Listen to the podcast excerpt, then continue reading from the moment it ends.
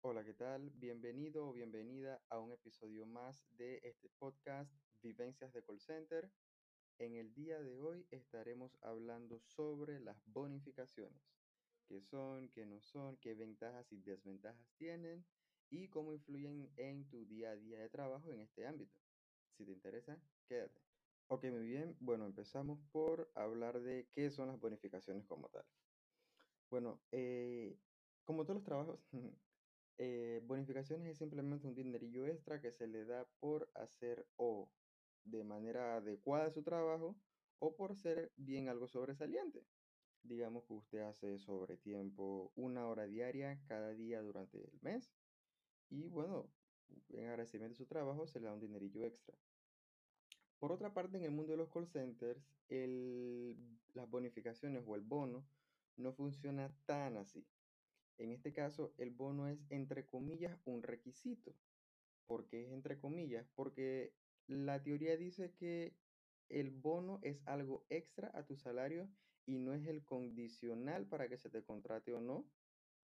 Es simplemente por hacer tu trabajo de manera excelente, por así decirlo, como te comentaba anteriormente, hacer algo extra fuera de las, eh, de las razones por las que se te contrató.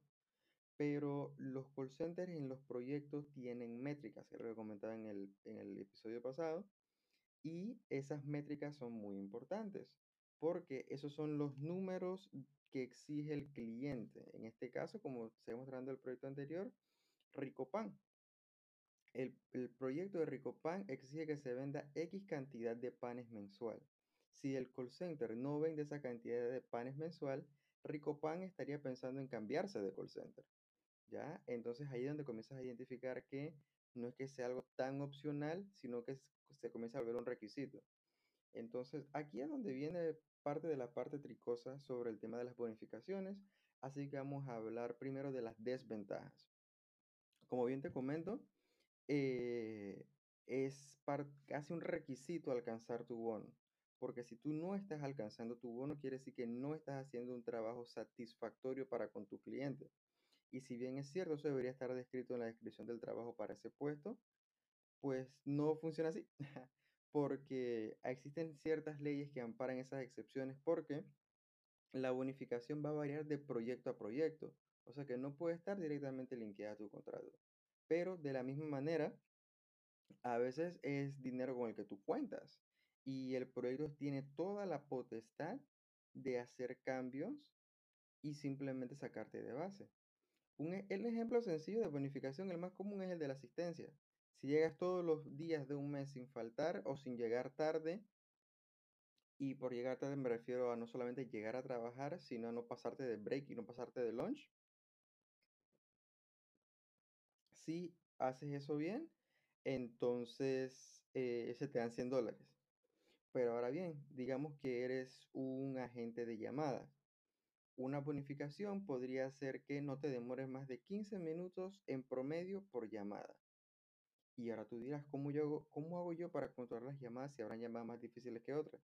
Bueno, la verdad es que no puedes, simplemente tienes que ver y tratar de aprovechar las llamadas cortas para que cuando lleguen llamadas largas tengas, entre comillas, un colchón.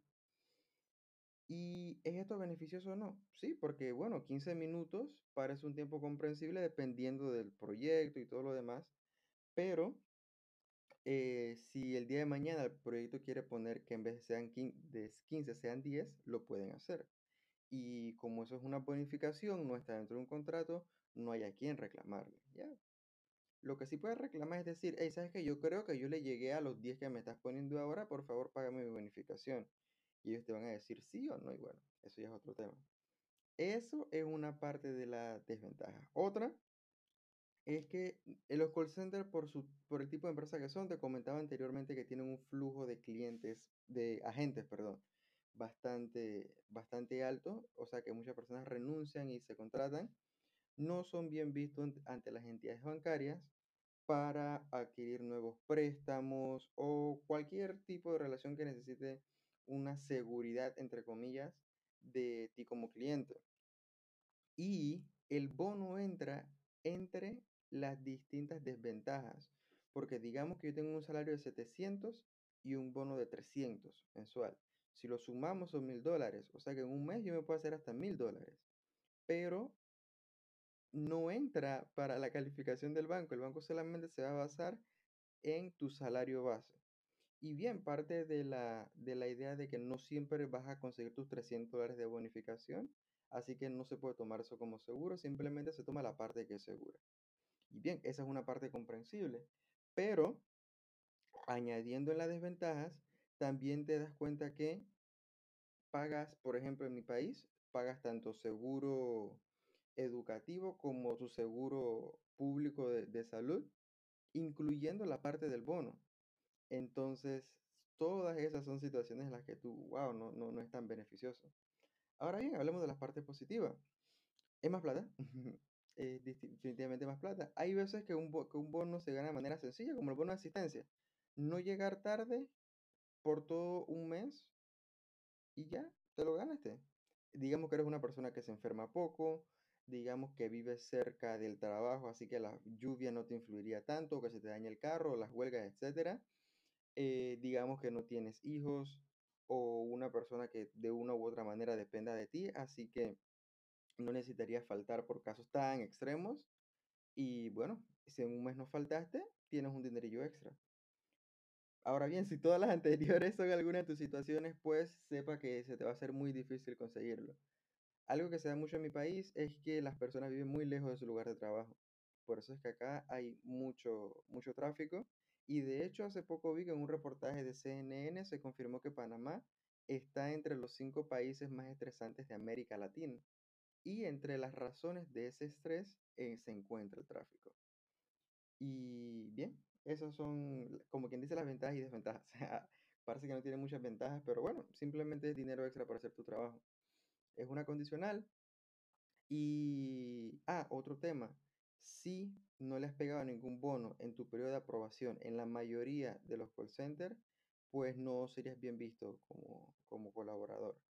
Así que si el bono sería como una medida extra al momento de aplicar. Eh, ¿Por qué varían? Bueno, varían por los requisitos de los clientes. En este caso, cuando hablo de cliente me refiero a, a Mucho Pan, la, empresa principal para la cual tú dices como gente que trabajas. Digamos que eh, mucho pan, estamos en junio. Mucho pan en junio, que es una época donde se vende pan de manera regular, eh, a las tiendas que están cerca de mucho pan, eh, a uno que otro cumpleaños en el área de mucho pan y cosas así. Mucho pan vende 500 panes en un mes. Sin embargo, cuando viene noviembre y diciembre, esas ventas se duplican. Entonces ya mucho pan no te va a pedir un mínimo de ventas de 500, sino un mínimo de ventas de 1000.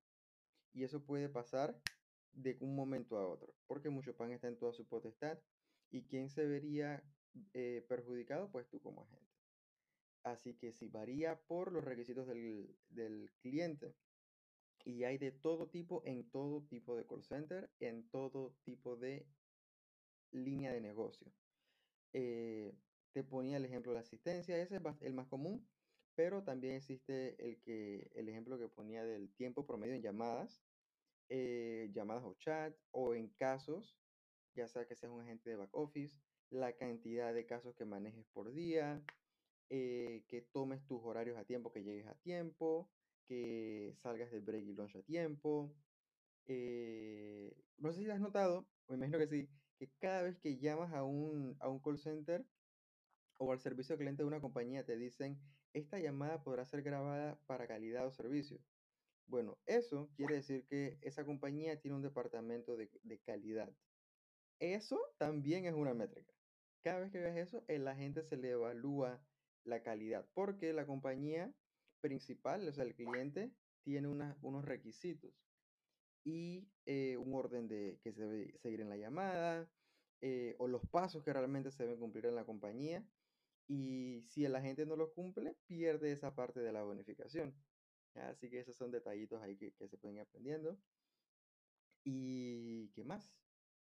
eh, bueno, que digamos que, que, que no tenga transferencias o la cantidad de casos que se cierran, la cantidad de casos que se abren extra, el tiempo que se demora, o sea, todas esas cosas son detallitos que la verdad hacen el trabajo más estresante. Eh, si bien es dinero, pero también es importante mencionar que hacen el trabajo más estresante. Y eh, bueno, influyen en el trabajo con tu cliente porque dependiendo de la zona del mes, aprietas una u otra métrica para llegar a esa bonificación, porque tú como agente y trabajador estás buscando el máximo dinero posible en tu periodo de pago, ¿no? Así que sí, sí, eh, es mucho más tranquilo trabajar sin bono, pero pues es importante identificar que eh, es una entradita extra de dinero que a veces es inesperada y sorpresiva, ¿no? Personalmente prefiero trabajar con un salario eh, básico fijo que eh, con bono. Muchas veces. Prefiero que sea el mismo salario sin bono que con bono, por el estrés y todo lo demás. Así que nada, espero que esta sesión te haya eh, servido un poco de enseñanza. Y bueno, así vamos comprendiendo un poquito más del negocio. Y nada, te espero en el próximo capítulo. Si lo disfrutaste, vuelve. Bye bye.